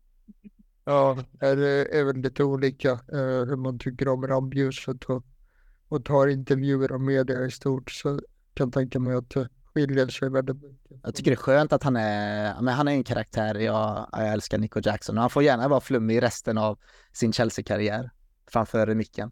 Samuel? Jag tänkte bara på det, att har du fått in möjlighet att intervjua Noni Madueke? För han är ju väldigt otränad om man ser till så här språkbruket. Han använder sig av de här brittiska slash jamaikanska eh, slangspråket som wagwan och ack och hela det här. Har du fått en möjlighet än? Nej, det har jag faktiskt inte. Men jag har noterat detta på Match of the Day, tror jag, på något tillfälle. eh, men eh, ja, precis. Återigen det där med att de är ett sånt ungt gäng. Jag tycker bara att det, det lyser igenom hela tiden. Och det är klart att de, de lär sig nu. Eh, ja, det är väl det som, det som sticker ut lite grann är ju att eh, jag kan tänka lite det när jag ser Raheem Sterling. Att när Re- Raheem Sterling, när han var yngre eller när han kom fram, då upplevde jag honom som äldre än vad jag, jag upplever honom idag när han faktiskt är äldre. Jag kan inte riktigt förklara hur jag menar, tror jag. Men jag hoppas ni förstår att, ja, alltså att, jag, att jag menar att han på något sätt inte är, han känns som en av tonåringarna fortfarande på något sätt. Men, ja, li, lite flummigt från min sida nu. Jag var lite Nico Jackson här i mitt svar, men ja. Ja, men Samuel, du hade väl också någon, en till fråga va, om, om just den här ungdomligheten då, om lite potential i truppen. Vill du, vill du utveckla den frågan till Frida kanske? Ja, absolut. Eh, jag tänkte lite, vad, vilka tre positioner typ skulle du säga har mest utvecklingspotential i truppen som man kanske borde ha mer fokus på i transferfönster, eller som man kanske borde ha lite mer tålamod på eh, spelarna? Du tänker på spelare som kanske inte har lyft fram eller? Ja, antingen inte lyft fram eller inte fått sitt eh, genombrott som allihopa väntar nu. Vi har pratat om att det är en väldigt ung trupp om gång, mm. på gång. Ja, men precis. Det man vill med spelare är ju att de ska prestera kontinuerligt. Mm. Och där tyckte jag ju ändå att Madueke, att han, han visade ju ändå tendenser där. Det var ju en period, nu kan jag inte riktigt, det är så mycket matcher, det är så mycket, många veckor höll jag på att säga. Men det var ju någon, vilken match var det när han kom in och han faktiskt ändrade? Ja, det var mot Crystal Palace va? När han kommer in och ser till att de vinner den matchen. Vad hemskt nu om jag du tänker på ihop. Tänker du förra veckans match? Nej, jag tänker på, det här var ett bra tag sedan. Det var väl någon månad sedan. När han typade in. Första mötet kring jul va? När han kom in. Och... Ja, han var ju ganska bra i december vet jag. Så, mm. Men fortfarande alltså, så här, inkonsistent var ju verkligen ordet kring Noni Madueke. Eller kring hela truppen mm. egentligen. Ja, jag, jag skulle säga att på ett sätt så förkroppsligar han ja. hela Chelsea-truppen på så vis. Att han är väldigt mycket upp och ner som laget i stort. Att eh, vissa dagar så, så är han eh, överjävlig på kanten och andra dagar så... Mm. Ja. Fattar en gång på gång dåliga beslut, så jag tycker att han, ja, han, han är en slags symbol för, för lagets eh, ojämnhet också. Det, det kanske är en, ja, förlåt Fredrik, men det kanske är en svår fråga här hur man tänker positioner och så, men om vi gör det lite mer tangible då och tittar på målvaktssituationen där just, för att den är ju väldigt spännande med både Petrović och Sanchez då, alltså två spelare som inte alls var tänkta då i slutet av sommaren då, eller mitten på sommaren, att vara ja, men startspelare för Chelsea mellan stolparna. Hur, hur tycker du Petrović har tagit den möjligheten som han fått då i, i, ja, i samband med Sanchez skada? Och ja, hur ser du på den situationen som Chelsea befinner sig just nu i, i målvaktspositionen då? jag tycker att han har gjort det bra. Eh, I alla fall stabilt. Och man tänker på Robert Sanchez också. Hur bra är egentligen Sanchez? Eh, jag tycker inte han är så bra att man bara kan hugga fast att han ska absolut vara första målvakt. Men å andra sidan så är det ju väldigt få, vilket jag tycker också utmärker sig i hela Premier League, att det är väldigt få målvakter där man känner att ah, den, här, den här målvakten är komplett. Det finns ju ingen egentligen. Vi pratar om att Alisson möjligtvis har varit den bästa målvakten den här säsongen. Men han har också gjort sina tabbar. Vicario har ju en så annan som verkligen har stuckit ut. Men ja, så ser vi också att han har varit lite svag på några hörnor här och har inte lyckats få undan bollen. Så att det finns egentligen ingen som, som, som sticker ut och där man verkligen kan säga att ja, man, han är överlägset ligans bästa, äh, bästa målvakt. Och detsamma tycker jag det känns som med, med Robert Sanchez också. Att jag, jag kan tugga fast att han ska vara etta i Chelsea. För att det var knappt så att han var etta i Brighton. Alltså han, ja, det var inte alla tränare som var, som var övertygade om honom där heller. Så att, ja, det är så, det är så ja, svårt på det sättet kan jag tycka. Och jag tycker Petrović som sagt har gjort det bra. Ja, han känns Chelsea på något sätt också. Det gillar jag med Petrović. Victor? Ja, vi blir inne lite grann på, på spelartruppen och jag är en supporter som har blivit liksom lite vilsen eh, här. Jag har börjat ge upp hoppet om ganska många av de här unga killarna som det har satsat eh, stora pengar på, och det går väl att prata strategin i det. Men eh, vi har tidigare haft en diskussion om vilka spel man trots allt ser som potentiella liksom, stöttepelare i det här lagbygget. Eh, om du skulle plocka ut några namn nu i dagens trupp, vilka ser du fylla de rollerna? Eh, alltså jag måste ju säga precis som alla andra, och det slogs av också när jag såg matchen nu mot Manchester City, att Cole Palmer är ju så fruktansvärt bra.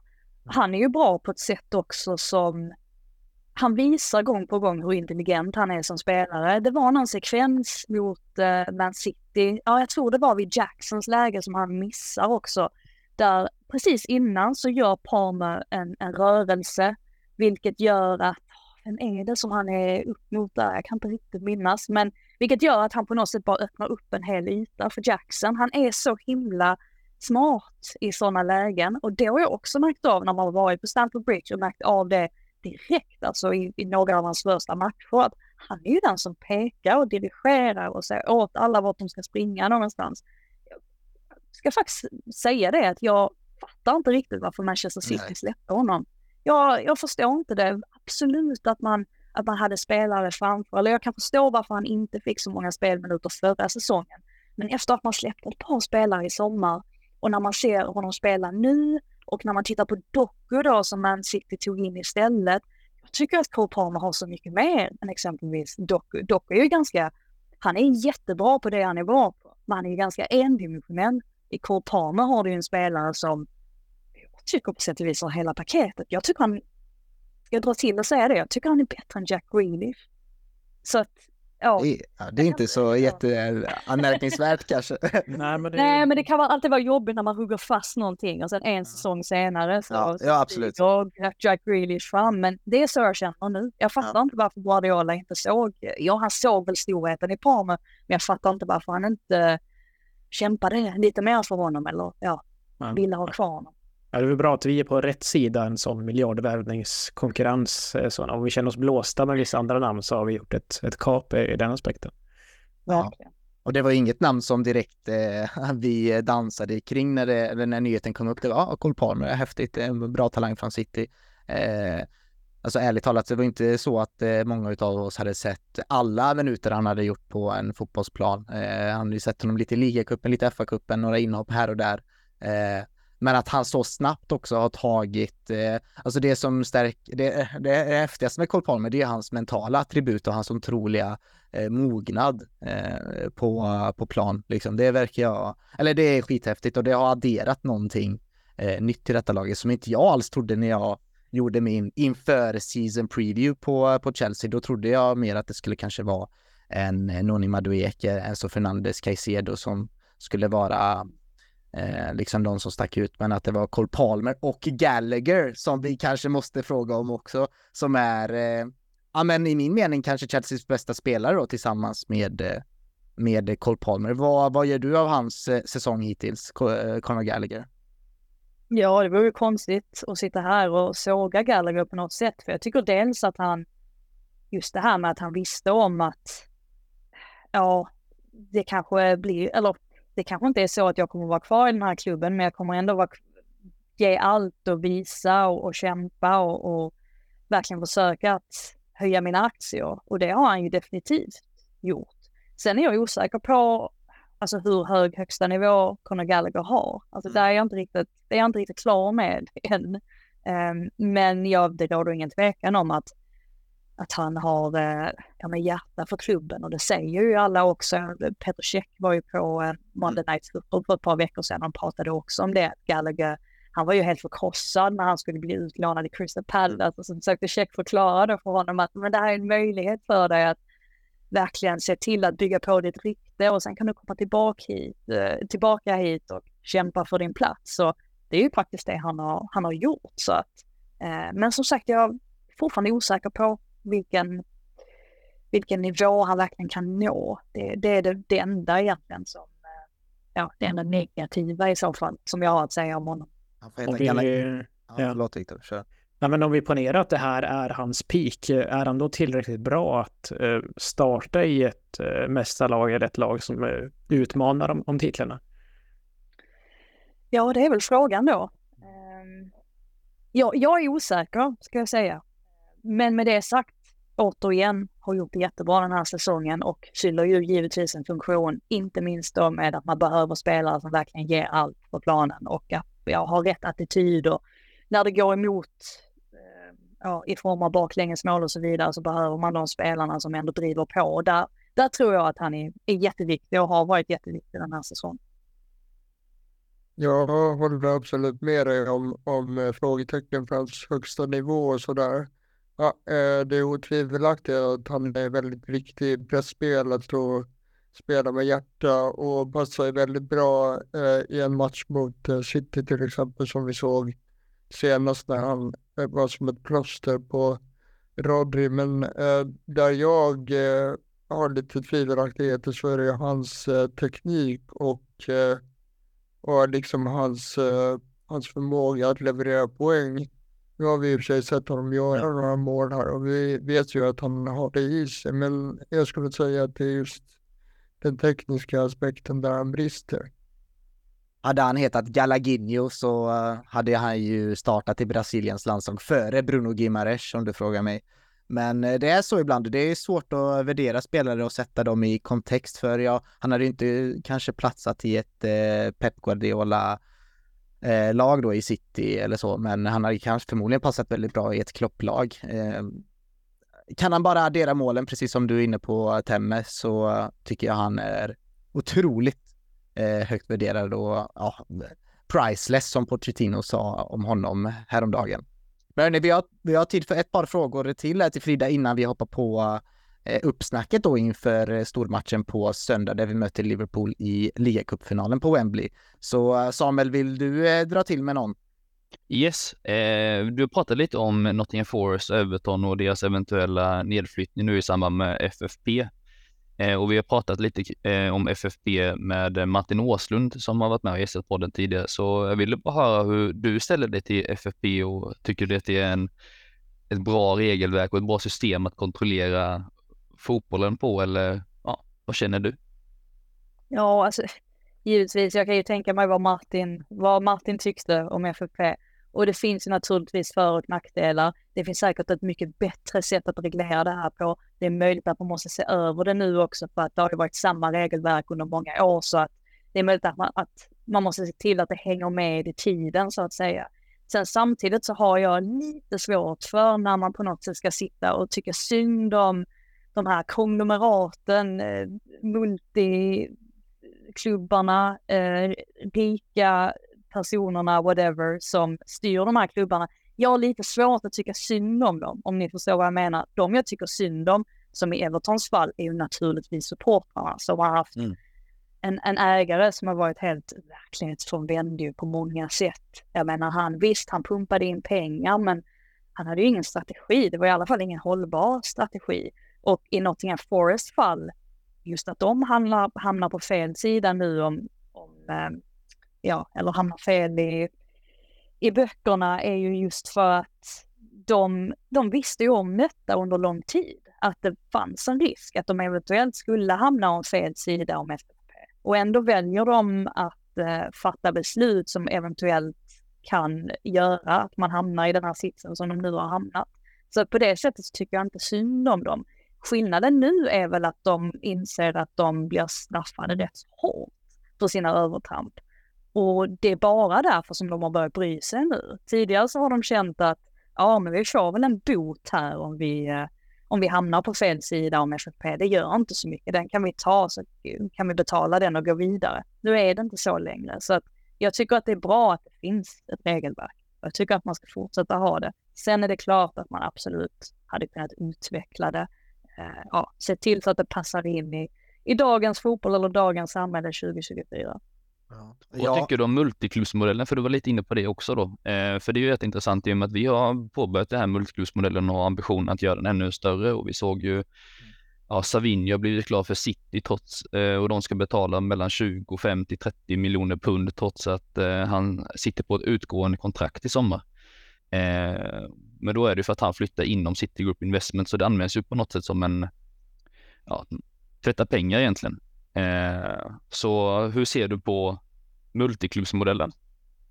Ja, precis. Det säger väl allt egentligen, den övergången. Det beror på vilken, vilken fotboll man vill ha. Nu är det ju så att fotbollen är superkommersialiserad, så att det här är väl den verkligheten vi får acceptera och finna oss i. Men eh, jag, ska ju, jag tycker om fotbollen. Jag, jag älskar ju att gå och se...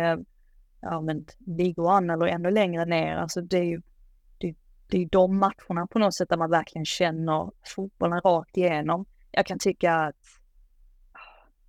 det blir lite det blir lite äckligt på något sätt när det börjar bli så här ja men så här kommersialiserat. Sen samtidigt så är jag ju en del av det, så det vore ju konstigt om, om jag sitter här och säger att allting är skit med det, för så är det ju inte på något sätt. Men jag kan tycka att det Det kliar lite i kroppen när jag tänker på sådana grejer, och eh, jag, jag tycker bättre om att romantisera fotbollen och eh, hålla fast vid de här bitarna som, som gör den genuin. Mm. Och eh, ja, men, alltså, så här, vi har ju, jag framförallt har riktat kritik mot eh, våra egna ägare för att de har satt oss i en situation där vi behöver sälja mycket av våra egna produkter och eh, egna akademiprospekt så att säga, och där kommer, där blir ju Gallagher ett perfekt exempel där man sitter nu i en lite så här knivsägg där att shit, han presterar bra så att han förtjänar ett nytt kontrakt, men samtidigt vet Gallagher om att okej, okay, jag kommer säkert få ett kontraktförslag bara för att jag ska liksom eh, behålla mitt värde. Eh, hans kontrakt går ju ut nästa sommar eh, och det blev ju ingen försäljning nu till eh, i vintras här, och där har det varit väldigt märkligt. Men ja, nu, vi behöver ju vara en säljande klubb nu bara för att de har investerat så otroligt mycket pengar i den här, i den här truppen, eller så måste vi börja vinna saker på riktigt då och generera större sponsorintäkter och så. Men ja, där, där kommer min största kritik mot ägarna då, där man inte vet ni faktiskt vad, vad, har ni, vad ni håller på med då. Och jag vet att Fredrik har en, en fråga om just våra ägare. Ja, precis. Eh, vad har du fått för intryck av ägarna och eh, den nya sportsliga ledningen så här långt? Hur tror du att, att eh, de kommer lyckas på sikt? Jag hoppas ju att de har lärt sig av sina misstag i alla fall. Det är ju ingen som kommer använda deras sätt att eh, ja, ta till sig ett fotbollsprojekt på som någon sorts blueprint, för att eh, det är ju uppenbarligen så att det är inte bara köpa in en massa unga spelare och sen så ska resultaten komma av sig själv. Och det har de ju förstås också insett. Jag tror att det som en del vänder sig emot och som man har sett en del på Stamford Bridge också är ju när de ska göra reklam eller P R för sina diverse projekt, eh, som filmer och, och, och serier och annat sånt där som känns väldigt amerikaniserat. Och det är ju någonting som inte går Det går inte hem i England att hålla på på det där sättet. Man, det är en väldigt, eh, det är väldigt skör balansgång, att eh, det gäller att man inte blir för, eh, att det får inte bli för amerikanskt, för att det faller inte engelsmännen i smaken. Så att jag kan tänka mig att det också har hämmat på något sätt. Sen gör det, det är ju inte det bättre det här med att jag menar, Torboli och gänget kom in, att de på något sätt fick rykte om sig att inte ens förstå vad fotboll var. Det här med att Thomas Tuchel ska ju ha ryggat tillbaka när de ritade upp, vad var det, fyra fyra tre på tavlan och sådär. Jag, jag tror att det också har, har bidragit till att det har blivit en, eh, ja, att alla, alla tror på något sätt, eller att det har blivit en generell uppfattning att Todd Boehly inte kan någonting alls. Um, men ja, jag tror väl på något sätt också, som sagt, att de har väl lärt sig av, av sina misstag, och de inser väl nu att eh, det kanske möjligtvis inte är så lätt eh, att vinna Premier League som någon kanske trodde på förhand. Mm. Med hundra poäng ska det göras också. Um...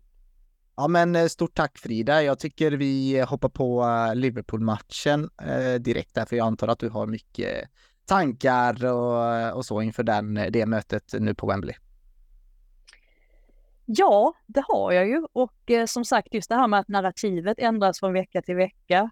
Även om Liverpool har sett, ja, de kanske inte har spelat sin bästa fotboll rakt igenom, men de har ju sett ostoppbara ut på många sätt, just det här med att Diogo Jota och Nunez har, de har hittat sitt fina samarbete, och sen så har man nu Mohamed Salah tillbaka. Men alla de här skadorna som de drabbades av, i, inte minst i Brentford-matchen, ja, precis, det gör ju ändå att man börjar tänka att, ja, ihop med då att Chelsea gör en jättefin insats mot Man City, det finns ju en fullgod chans här att Chelsea faktiskt vinner.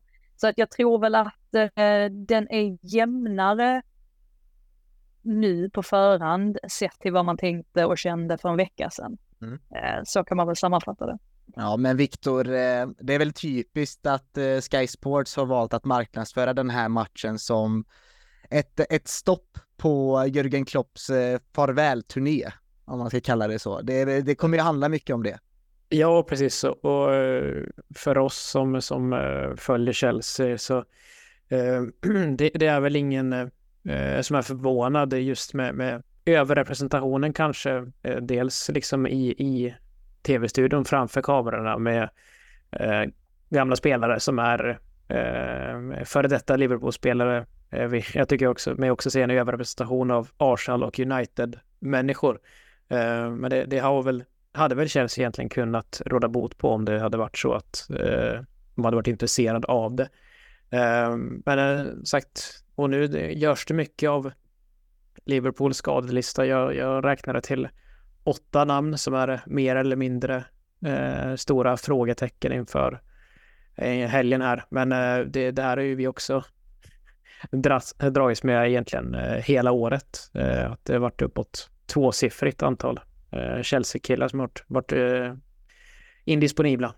Ja. Men visst är det skönt lite ändå, Victor, att det är lite den här vi mot världen-känslan igen. Det är lite old school Chelsea. Det är, vi är svarta fåret igen. Det är kul och det är skönt. Ja, precis. Ibland så tillåter man sig själv att tycka sig inom sig själv lite grann, just när det, när det är så övermäktigt motstånd från eh, precis hela fotbollsvärlden. Men eh, egentligen så älskar vi den situationen. Det är eh, av tradition, eh, åtminstone de sista trettio åren, ett eh, kupplag eh, också. Att, eh, vi har rent stora framgångar där, och det är också särskilt så när man har nymålstrupen i en sån utslagsmatch eh, som vi har haft många av våra bästa stunder, så att eh, den, den rollen gillar vi.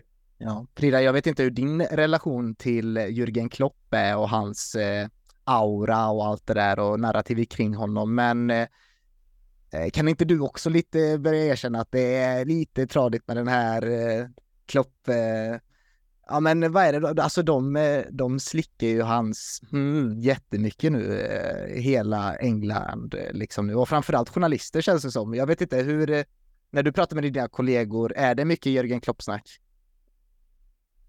Jag har superbra relation. Eller jag har haft turen att ha det. Jag har också sett honom tappa det helt på vissa stackars reportrar som har fått fly, fly ur katakomber därför att han har blivit så vansinnig. Så att han är, är ju verkligen, ja, han, han, har, han har två sidor av sig själv, och eh, det är alla fullt medvetna om också. Så att ja, jag kan väl hålla med om att många tassar lite grann på tå kring honom, för man vet aldrig vilken fråga som man ska explodera på. Um, och ja, det blir ju mycket snack naturligtvis, men jag tror också det har att göra med att det kom så, att det var så oväntat, det här beskedet. Smart. Så att det Ja, mm. kanske. Ja.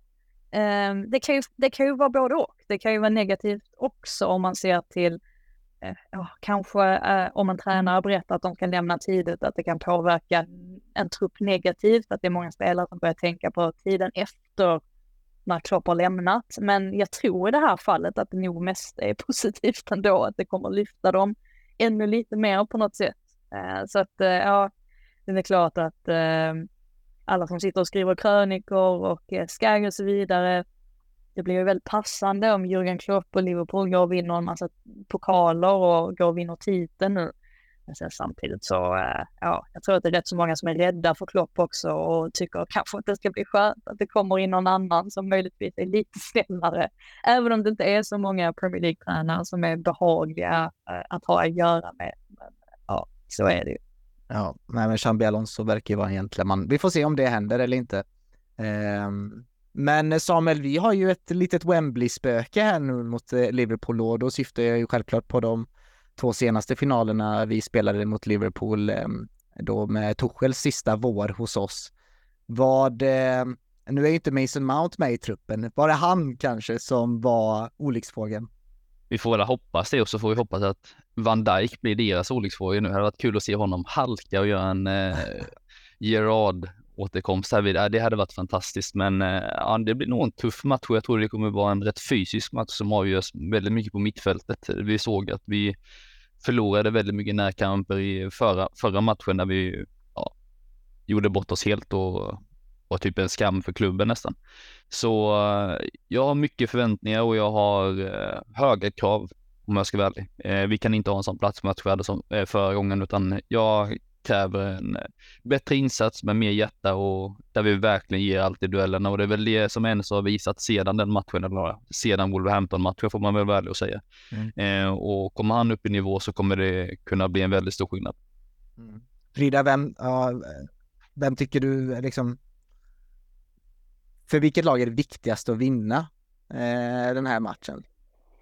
Ja, det där är en intressant fråga, för att jag kommer ihåg när jag jobbade på ligacupfinalen förra året och stod med ett gäng spelare, gamla spelare. Jag ska inte peka ut dem, men det var inte en enda av de spelarna, de hade själv spelat i ligacupfinalen ska sägas. Det var inte en enda av dem som sa att det var en, en pokal de brydde sig om, eller att de ja, såg fram emot den finalen på något sätt, vilket kanske förvånar en lite, men mm.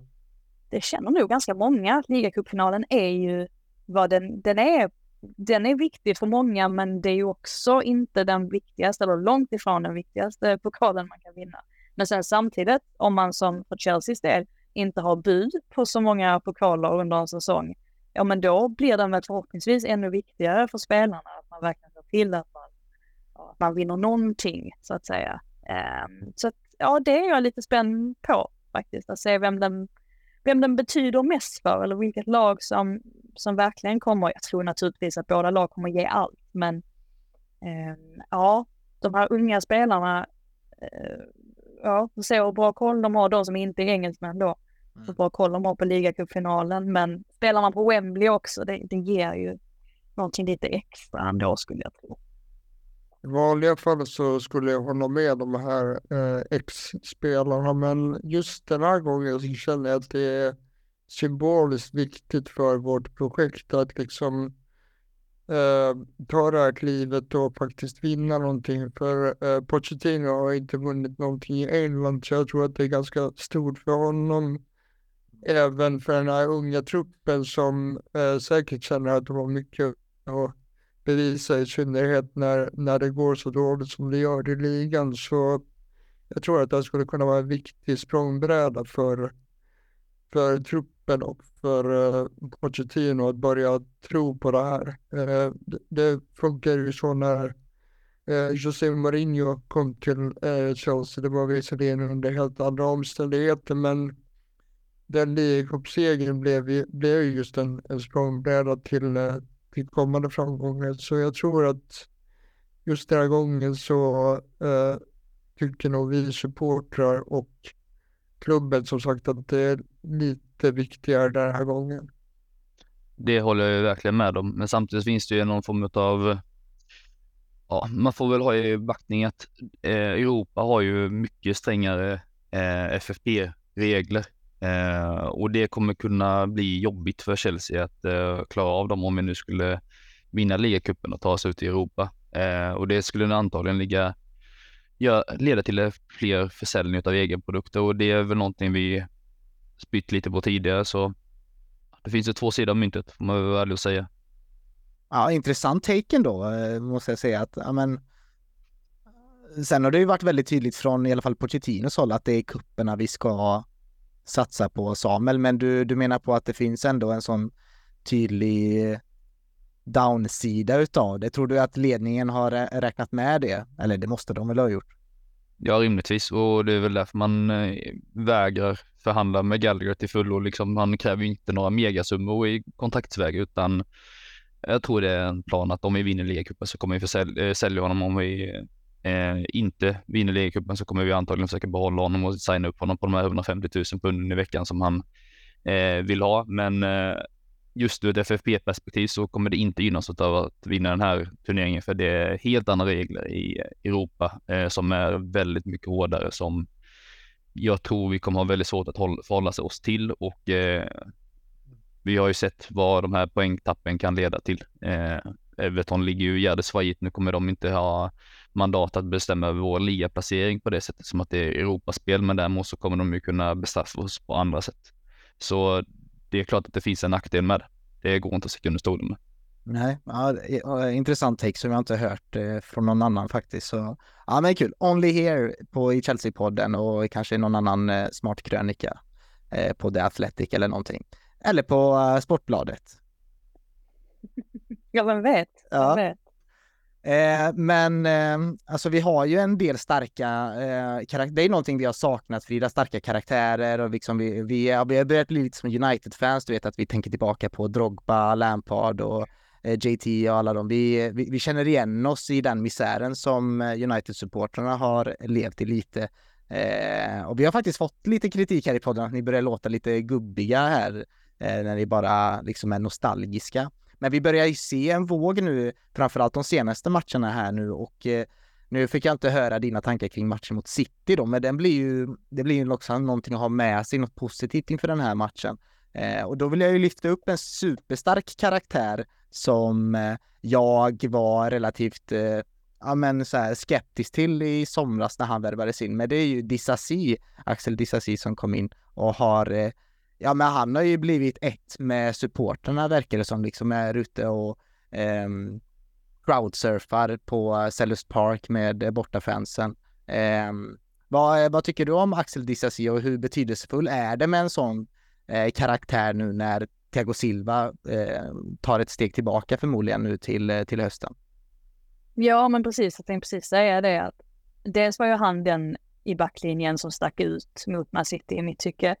Men också just det där med att Thiago Silva, även om man har sett att åldern börjar komma ikapp honom, så har han ju på något sätt varit så väldigt viktig för Chelsea ändå. Och det är väl framförallt på grund av de där ledaregenskaperna. Och visst, han har inte haft kaptensbilden på armen, och det är väl för att Pochettino har känt att vi måste börja slussa in andra spelare i det här försvaret. Men ändå har han varit så ovärderlig. Eh, sett till då att ja, han är inte på, på toppen av sin karriär längre. Eller ja, den... Ja, alltså han, han är inte som han var för, för ett par år sedan. Men sen samtidigt så just de där just de där karaktärsdragen ska man inte underskatta i ett lag. Och det är det jag tycker gör fotbollen så himla komplex också. Att det handlar inte bara om att man, man kan inte sitta i ett datorprogram och bara liksom välja ut spelare så på målfrågor, utan det är så mycket annat kring det. Det är vad man har för personlighetsdrag och sådär. Och det kan man inte riktigt se i... Ja, det kan man kanske, vem vet, man kanske kan skratta på det sättet när man ser vad, kan förstå vad, vad för typ av ledare man är också på planen. Men, men där tycker jag verkligen, precis som du säger, att, eh, att Disasi verkligen har, har visat nu att ja, men det är möjligt ändå att man kan klara sig utan eh, Thiago Silva. Eh, sen vet jag inte, det blir intressant att se vad som händer också med, med Silva, om han lyckas komma tillbaka nu och sådär. Det är väl fortfarande... lite infekterat då, kan jag tänka, ändå kan jag tänka mig mellan eh, och de och Pochettino och, och Ben Silva då, som är oerhört finspråkig. Ja, jag är så glad för den tweeten faktiskt. Så, ja, det kanske var the turning point för våran, eh, våran säsong. Um, men okej, okay, avslutningsvis då, Frida, um, prata om den här City-matchen lite, för uh, jag vet inte om du var på plats eller inte, men vad, vad tar du med dig mest ifrån, ifrån matchen? Är det liksom Chelseas uh, överraskande uh, positiva, alltså den här första halvleken, eller är det att City inte är riktigt uh, med på tårna? V- vad tar du med dig mest?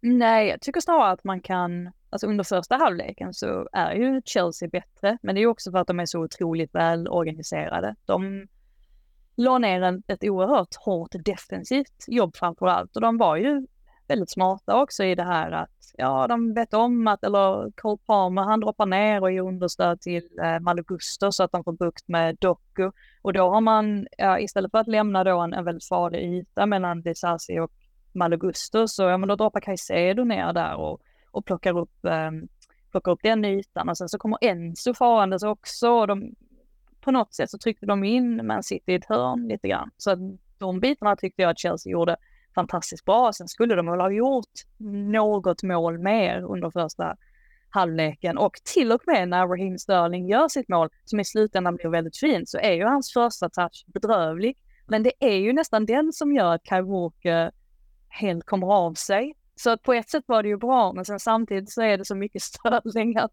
att den blir inte bra, men sen gör han en världsklassaktion i nästa sekvens. Så att jag tyckte att de, de bitarna fick de verkligen på sin plats. Sen är det ju intressant det här med, i andra halvleken så gör ju Guardiola en del förändringar, och det ser man ju att det bär frukt direkt för dem, det här med att Foden, han kliver in lite mer centralt, man puttar upp Kyle Walker så att han opererar i den ytan istället. Uh, och sen så i och med då tror jag också att Chelsea blir ju rätt trötta, alltså de håller på att försvara sig på det sättet, det är ju inte helt enkelt, och sen när de går ner då på en fembackslinje, det är väl möjligt att det var rätt beslut, men ja, det, det var, kändes oundvikligt att Man City fick in ett mål, men sen uh, ja, de får ju inte in något mer än det, så att uh, en poäng tycker jag att man ska vara väldigt stolt över. Sen om det här säger så mycket om Man City, det vet jag väl inte riktigt. Jag Nej. vet om att man kan såra Man City på det här sättet. Och ja, det är möjligt att Guardiola kanske kommer tänka att varv extra, att ja, jag behöver kanske någon till spelare på planen som, som kan hålla i bollen, och sånt som Bernardo Silva, jag tycker han bara saknar inledningsvis. Akanje möjligtvis inte lika bra i den rollen som John Stones är när han kliver in, eller kliver upp då snarare. Centralt i planen, men eh, överlag så nej, en, en, en bra kväll för, för Chelsea definitivt. Mm, verkligen, hade bara Haaland vak- vaknat på, på rätt sida så, så ja, hade vi inte haft den här diskussionen kanske om, de, om vi ska försöka hitta svagheter i, i City. Så vi tackar Erling Haaland och Frida Fagerlund för då framförallt att ha gästat i Chelsea-podden. Stort tack Frida. Vad, för det första då, eller avslutningsvis, hur slutar finalen och vart slutar Chelsea i tabellen? Och du får inte säga på tionde plats. Ska vi säga att det blir straffar ändå igen? Det vore väl, det vore väl trevligt. Och eh, vem vinner straffläggningen? Ja, jag ska säga att Chelsea vinner straffläggningen. Det vore väl kul. Ja. Det vore helt. Ja. Ja. Och eh, vad slutar, hur slutar Chelsea säsong här om du får eh, våga tippa? Ja, det är ju tufft. Och det är ju framförallt för att det är så många lag där uppe på något sätt. Jag har ju suttit och funderat nu på vad kommer ens Man United hamna. Kan de eh, krypa upp på femteplatsen eller blir det, blir det en sjätteplats för dem? Eh, så, men jag tror ändå att de kommer eh, jag tror ändå att de kommer avsluta hyfsat starkt. Det kommer inte vara en sån domedagsstämpel tror jag inte som eh, det var efter förra säsongen. Uh, så att uh, ja, det är möjligtvis som kommer att ligga där precis och, och, och tampas. Uh, det finns ju vissa klubbar som man, alltså Newcastle, de har ju så mycket, de har ju rätt så många mycket defensiva problem just nu. Mm. Där känner man, man, de kan man inte helt lita på. Brighton är ju också så upp och ner och de har Europaspel och så vidare. Uh, ja, det är inget svar. Nej, men det är en oerhört spännande säsong tycker jag. Det är ju många lag som sticker upp. Ja. Men uh, Frida, stort tack igen för att uh, du ville vara med i uh, Chelsea-podden och jag hoppas att vi hörs uh, snart igen. Ja, tack själv. Så mycket skit jag har snackat nu, känns det som. Jag har bara babblat på. Men ja, jag tar inte ansvar för någonting jag har sagt.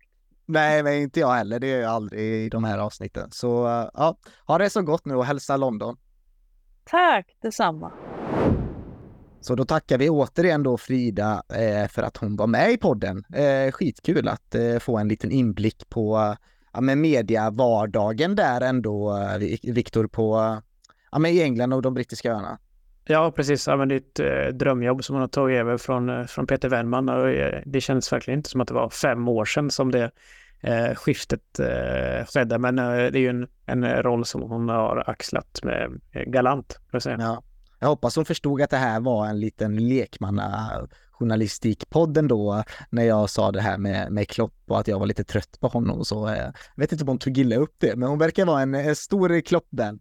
Eh, vi får se hur hon agerar på lördag. Hon ska ju inte agera, hon ska ju vara objektiv. Eh, det är väldigt svårt att intervjua eh, eller prata med, med eh, intervjuobjekt som inte egentligen ska tycka så mycket egentligen. Men jag tycker det blev bra, och tycker ni, i, eh, ni som lyssnar att det var roligt att lyssna på, så släng gärna iväg en kommentar eller ge oss fem stjärnor i era poddappar om ni gillar det jobbet vi gör här i Chelsea-podden. Eh, innan vi stänger ner då, vi ska ju avsluta med det här segmentet Chelsea Heaven, Chelsea Hell. Eh, vi ska alltså välja någonting som har varit väldigt bra eh, och någonting som har varit väldigt dåligt den senaste veckan. Det kan vara precis vad som helst. Det kan vara det kan, ursäkta, det kan vara en spelare, det kan vara ett eh, tränarmisstag, det kan vara något med fansen, det kan vara något klubben har sagt, det kan vara en speciell nyhet, det kan vara precis vad som helst.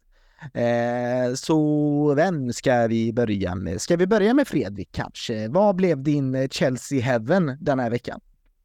Det blev eh, insatsen mot eh, City i stort. Eh, precis som vi sa när vi, när vi diskuterade eh, matchen, så var det lite av en throwback till eh, Brons stora dagar, och eh, vi har haft väldigt eh, många Eh, fina ögonblick med den, med den fotbollen, så att eh, det var absolut eh, Chelsea eh, heaven för mig den här veckan.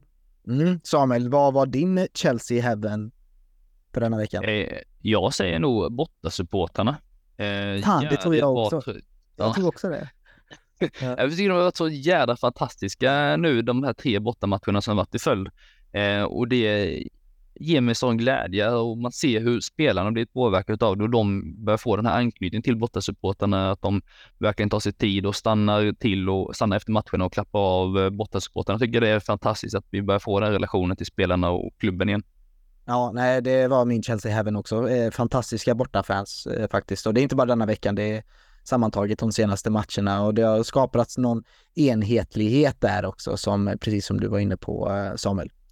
Men då kanske jag tar min Chelsea Hell då, och det är alla de här missade chanserna som vi ständigt återkommer till den här säsongen, och hade vi bara tagit våra chanser eh, mot City, så kanske vi hade kunnat ta med oss tre poäng ifrån, eh, ifrån den matchen. Men ja, återigen missade chanser, och då blir den här diskussionen om vi ska, ska vi ta in en striker eller inte. Ja, det är frågan. Samuel, vad var din Chelsea Hell? Och så avslutar vi med eh, positivt där med Victor sen i slutet.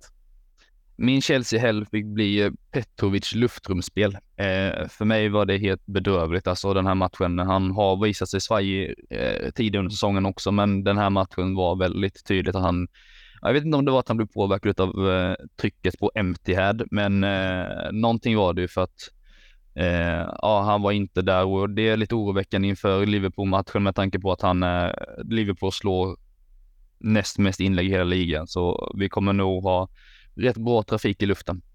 Mm, hoppas inte Nunez får lekstuga. Fredrik, din Chelsea Hell? Det är ändå de här eh, ständigt återkommande skadorna som har jäckat oss. Eh, inte bara den här säsongen utan tidigare. Eh, man funderar lite på ibland eh, hur pass mycket bättre har det kunnat se ut med, med en kortare skadelista. Så det är Det är det här problemet som vi inte riktigt uh, får bukt på, och det, det är min uh, Chelsea. Mm.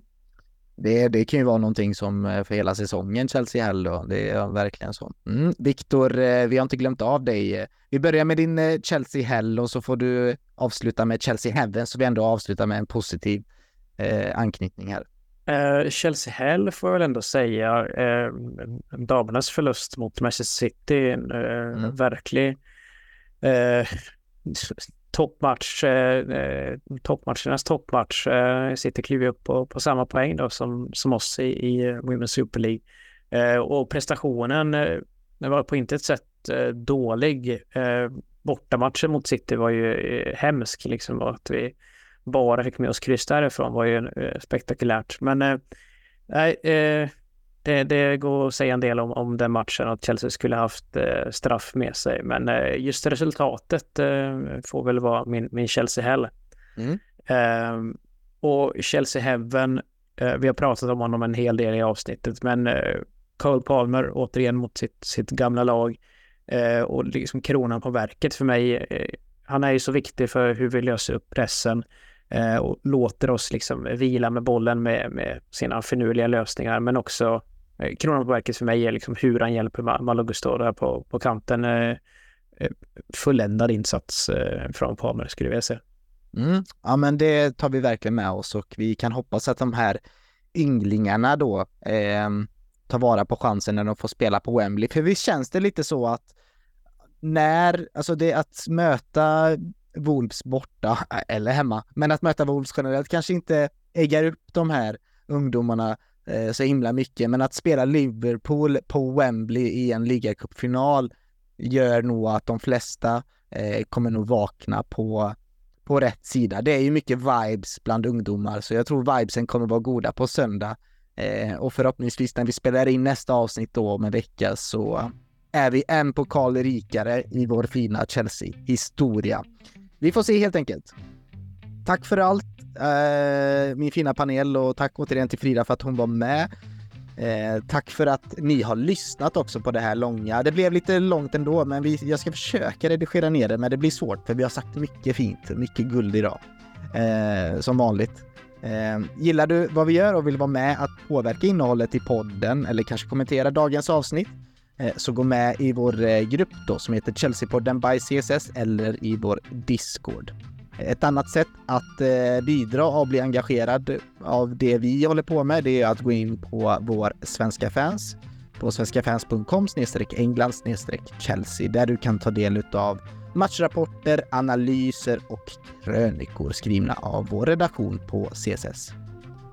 Stort tack återigen att du har lyssnat på det här avsnittet. Keep the blue flag flying high.